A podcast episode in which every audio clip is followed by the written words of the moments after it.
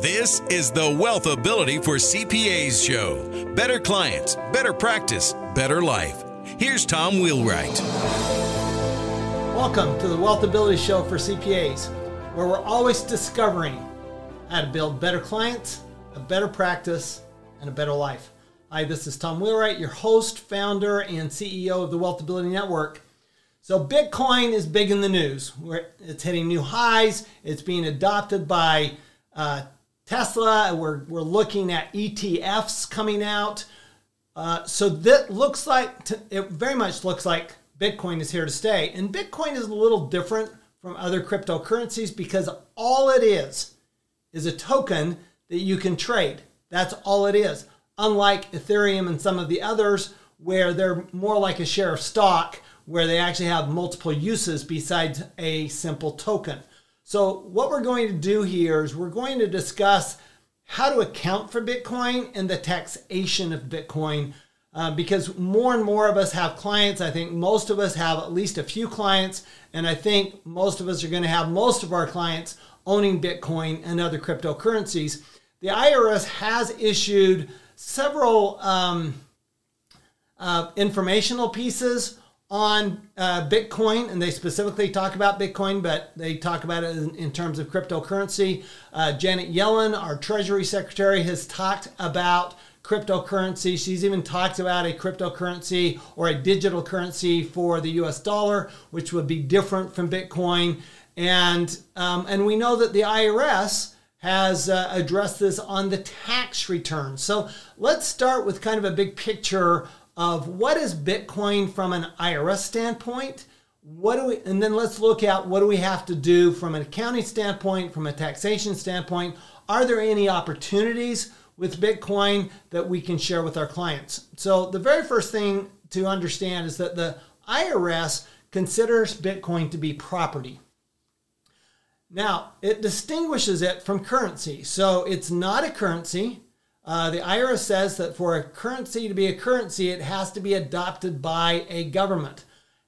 Now, there are some cryptocurrencies that are being adopted by governments. The question is, will some governments adopt Bitcoin as their as their currency, which we expect perhaps some countries in Africa, some countries in South America and Asia might adopt Bitcoin or some other cryptocurrency as their as their national currency. Okay, um, Africa, of course, has issues with their currency and the stability of it, and a lot of them use the US dollar as their primary currency. So the question is, will they then switch? It's easier, of course, to use Bitcoin because you don't have to have the paper transactions and the banking transactions. So Bitcoin might be easier for them. It is property, so it's not currency, it's property. It's a little, I mean, the question is, is it securities? We don't really know. What the IRS has come out with is they said, really what it is, is it's a commodity. So we think of a commodity like um, uh, uh, pork bellies, right? That's commodity. Orange juice is a commodity. Um, gold and silver are treated as commodities. Now, it's a little different from gold and silver, and we're going to get to the differences between Bitcoin and gold and silver and how they're taxed in just a minute. Because it's property, if it's held for investment, it's going to be taxed at capital gains rates. Well, what does that mean? Well, it means that if it's held less than a year, a year uh, uh, under a year, then it's going to be taxed at the ord- the short-term capital gains rates. And if it's held for more than a year, it's going to be taxed at long-term capital gains rates. Well, this is one place where it differs from gold and sil- from gold.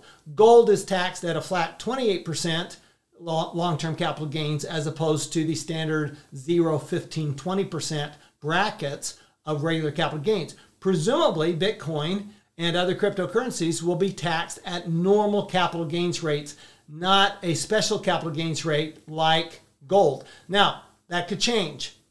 Right now, um, by all accounts, it looks like it'll just be standard capital gains rates, unless you're a dealer. Um, and a dealer is very much like a dealer in securities, um, according to the IRS. So a dealer in securities, remember, has an inventory and they have customers. And so you're not a dealer just because you do a lot of trading. right? You have to have customers and you have to have inventory. So for dealers, it's ordinary income and you have inventory considerations. Now, that actually provides an interesting question and opportunity. If you have a client that is a dealer in Bitcoin or other cryptocurrency, does that mean that they fall under the inventory rules for cash basis taxpayers, where technically they could deduct their inventory when they buy it? That is a really interesting question, and I think it may actually convince some people who invest in Bitcoin and do a lot of trading to become a dealer because dealer status actually has some preferential treatment. If you are going to uh, transact Bitcoin transactions on a daily basis, then dealer status may be preferable. Um, because while on the one hand, dealer status would presumably make this a business and subject to Social Security taxes, again, we operate in a C Corp or an S Corp. We're not going to have those issues, but we also have the inventory uh, benefits and the cash method of accounting benefits, um, presumably if you're under $25 million. So that's a very interesting aspect of the taxation and accounting for Bitcoin. Now, I think the most interesting part of accounting for Bitcoin is let's say um, there's a lot of talk about credit cards coming out for Bitcoin. So, right now, credit cards typically are settled in dollars or whatever currency you're using. There are credit cards coming out, Visa's even looking at this, I understand, where the credit card would be settled in Bitcoin. Much like Elon Musk said that you can buy a Tesla with Bitcoin. Well, what happens when you buy a Tesla with Bitcoin? Let's say that you buy a $40,000 Tesla with Bitcoin. Okay, so let's say the price of Bitcoin, let's do a little math here. Okay, so let's say we use, let's say we buy a Tesla and we pay 60000 the equivalent of $60,000. What we really do is we pay one, one Bitcoin for the Tesla, right? We exchange one Bitcoin for the Tesla. Okay, now, what does that mean? Well, let's say that we paid $4,000. Not that long ago, the Bitcoin was at $4,000. Let's say you bought it at its low and you paid $4,000. Well, that means that now you have a gain of $56,000 when you buy your Tesla. You have a gain of $56,000 when you buy your Tesla because you've now had you have a basis of $4,000. It's you you got $60,000 of value because that was the value of the Tesla. That's the purchase price of the Tesla. And what so now you have a $56,000 gain and it's either ordinary or long term, depending on, well, if you bought it at 4000 that's long term, um, depending on the value, uh, the, the price you paid for the Bitcoin. Because this right here, that $4,000 is your basis in the Bitcoin. So the challenge, of course, is, is that every single transaction that you use where you use your Bitcoin is going to be taxable. So that means there's a lot of tracking. Now, hopefully, Visa will do a really good job of tracking it, but you have to track your basis. So uh, if you if you remember back to the early, it's not that early. I mean, 25 years ago, when we saw, started seeing day traders, stock day traders, I remember very well having to account for every transaction and actually having to compute basis gain or loss on every single stock transaction. And sometimes there's, you know, you might have 3,000 transactions in a year for a single individual client. Well, I, I remember very clearly one client, and uh, we charged him, we had to charge him a whole lot of money for his tax return because it took so long just to account for the transactions. Well, hopefully, um, should Visa come out with, uh, you know, we've got more facilitation of transactions in Bitcoin, what we'll see is, is we'll actually see better tracking. like we have now with stocks, obviously, brokered statements, really easy to import those, really easy to track those on a tax return now. It, I mean, instead of spending you know 20 hours tracking it, we spend you know 30 minutes uh, putting it on the tax return, even three minutes sometimes put on the tax return. So hopefully that'll be the case. But just remember that you must track that. Now, one talking about tax returns, one very important aspect is that we there is a question. Y'all know this. There's a question on the tax return that says, "Did you?" I'm not quoting exactly. It's basically, "Did you transact business in Bitcoin um, or cryptocurrency?" What it says is, "Did you buy or sell?" What the IRS has indicated is, if all you did was buy it, you're not you don't have to answer that question. Now that's what they say. That's not how the question's worded. Okay? The reason this is so important is because if you do not answer that question and you did transact in cryptocurrency, that's a felony. So that's not a civil penalty, that's a go to prison penalty. Um, so, very important to answer that question appropriately, and that's why there's been so much consternation about what is really the rule here. Is that if you just bought it, do you really have to report that? Um, I will tell you, we're erring on the favor of reporting it, just because it's it's a box you mark. Yes, you're now un, under the radar, right? Uh, now you're sorry now you're on their radar, not under the radar. You're on the IRS's radar for cryptocurrency transactions, but the reality is, if you're reporting it properly, who cares, right? There's been a lot of discussion, of course, that Bitcoin is a way outside of the banking system and outside of the government. That is patently false, in my mind. And the reason is, is because it's not that hard to track who's buying and selling cryptocurrency, and the federal government and the state governments are very intent on making sure that this doesn't go untaxed. So you will see more and more regulations uh, discussing how to deal with Bitcoin, how to deal with cryptocurrencies, and you're going to see more and more tracking of it. That is for sure. That's something we know for sure. Plus, if you're not using it within the Bitcoin system, let's say, for example, you're uh, using it. Um, let, let's say, let's say you're you have to convert it to U.S. dollars in order to buy something. Well, that transaction is easily trackable. Let's say you've got a credit card. Well, we already have the 1099s that track credit card transactions, so that's easily trackable. Um, so this idea that we're outside you know, you're rebels and we're outside the government um, oversight is, I, I think, misguided.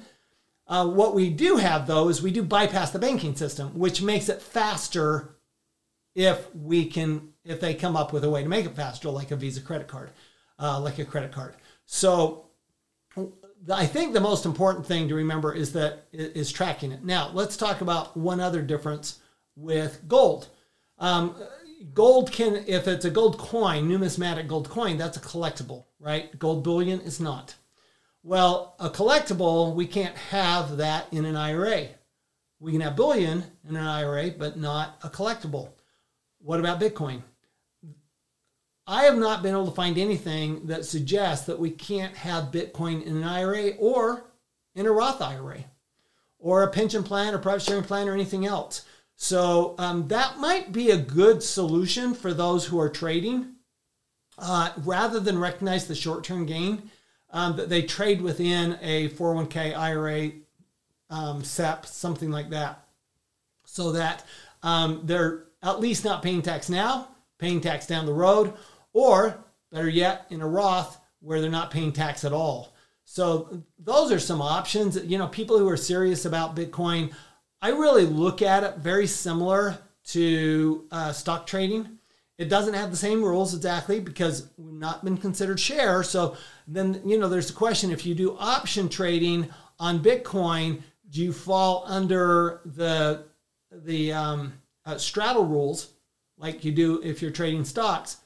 Not sure about that. So those are some things to be looking at down the road is and looking for more guidance from the IRS as to how this is traded. Now, it also, I think, as I mentioned earlier, it's important to distinguish between Bitcoin and other cryptocurrencies.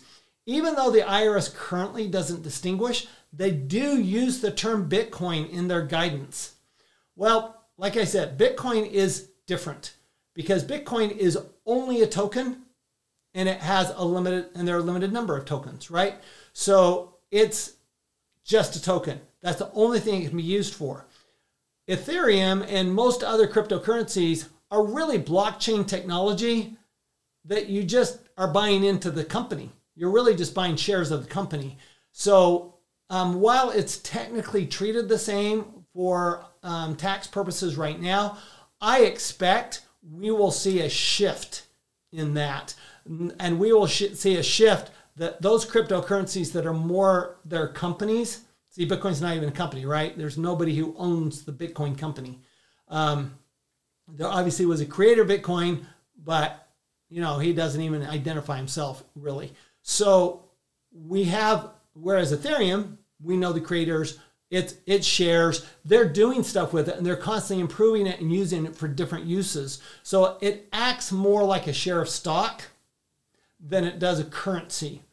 And then, of course, so um, so that means that we may find down the road that Bitcoin has one set of rules and Ethereum is really lumped into the um, uh, securities uh, arena, where Bitcoin would be more in the commodities arena and Ethereum in the currency arena. Right now, the IRS doesn't distinguish. So we'll see what happens coming down the road on that. I do think, though, that it's very important that we recognize that this is a big deal. Oh, let me mention one more thing before I forget mining. So, anytime there's a Bitcoin transaction, um, in other words, anytime you use a Bitcoin for like buying your Tesla, um, you have to pay a mining fee, right? Because they have to basically um, all of the, the, what the miners do is they make sure that the transaction is accurate, right? That's the blockchain technology. Well, miners are basically in business. All right. So if you're in business, that means that the income is either passive or active. So while we don't have specific guidance on this, um, it would logic we'd be able to logically conclude that if we are mining, we're in a trader business. If that income, if we're making income, which most miners are doing actually quite well, but if you're making positive income and you're not actively involved, Seems to me like that should be passive income, which could be offset by passive losses such as syndicated real estate, um, limited partnership transaction. So this may be an opportunity where you get into mining. This might be a business that could be a pig, right? Because one of the things that we're always looking at, if if we have a passive activity loss, What we really want is we want a, uh, a pig. So we say pigs are our pals, and Bitcoin mining might be that opportunity. Uh, if you happen to be a dealer, which I think there are m- many fewer dealers than there are miners, um, then you probably would have that. Uh, you, I think, potentially have that argument as well. Um, but definitely mining uh, in my mind, mining ought to be passive. And if mining is passive, that's a, I, to me, that's a great thing um, for those of you who have clients. And I, I have a client who's a miner, and uh, but he doesn't spend any time at it. He just invests. So he's a passive. He's he's he's passive in it, and um, certainly doesn't spend hundred hours on it a year. So he's clearly passive. My expectation is that's a passive income generator. That's a pig. And uh, with that, um, once again, remembering that uh, when when we're going to be real real advisors to our clients, we have to understand some of the ins and outs and the general concepts of these new technologies. I remember very well when the internet first came out in the um, basically the 80s, but the 90s. And uh, I was new in practice. Um, 1995, 96 was uh, my first couple of years with uh, my own CPA firm after working for the big companies. And I remember somebody coming to me and said, uh, So, you know, I do a lot of e commerce and so forth. He said, Do you have a website? I said, Nope. He goes, I'm not interested. I need somebody who at least understands that much. So, as Bitcoin and cryptocurrency become a much bigger part of the world, which they appear by all rights to be, the big banks are embracing Bitcoin. Um, big companies like Tesla are embracing Bitcoin. Um, the US Treasury and other uh, governments are embracing digital technology. And I, we certainly expect that there are going to be entire countries that embrace Bitcoin as their reserve, as their basically their reserve currency, their primary currency, and or other other digital or cryptocurrencies as their reserve currency. So um, it's a very it's very interesting, critical that we understand if we're going to truly have better clients. Uh, we need to understand where they're going and where they're moving. Uh, that'll allow us to have a better practice. And of course, when we have a better practice, we always have a better life. I'll see you next time.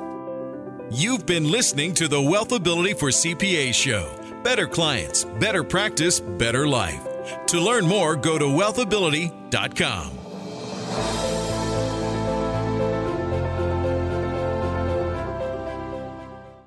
This podcast is a part of the C Suite Radio Network. For more top business podcasts, visit c-suiteradio.com.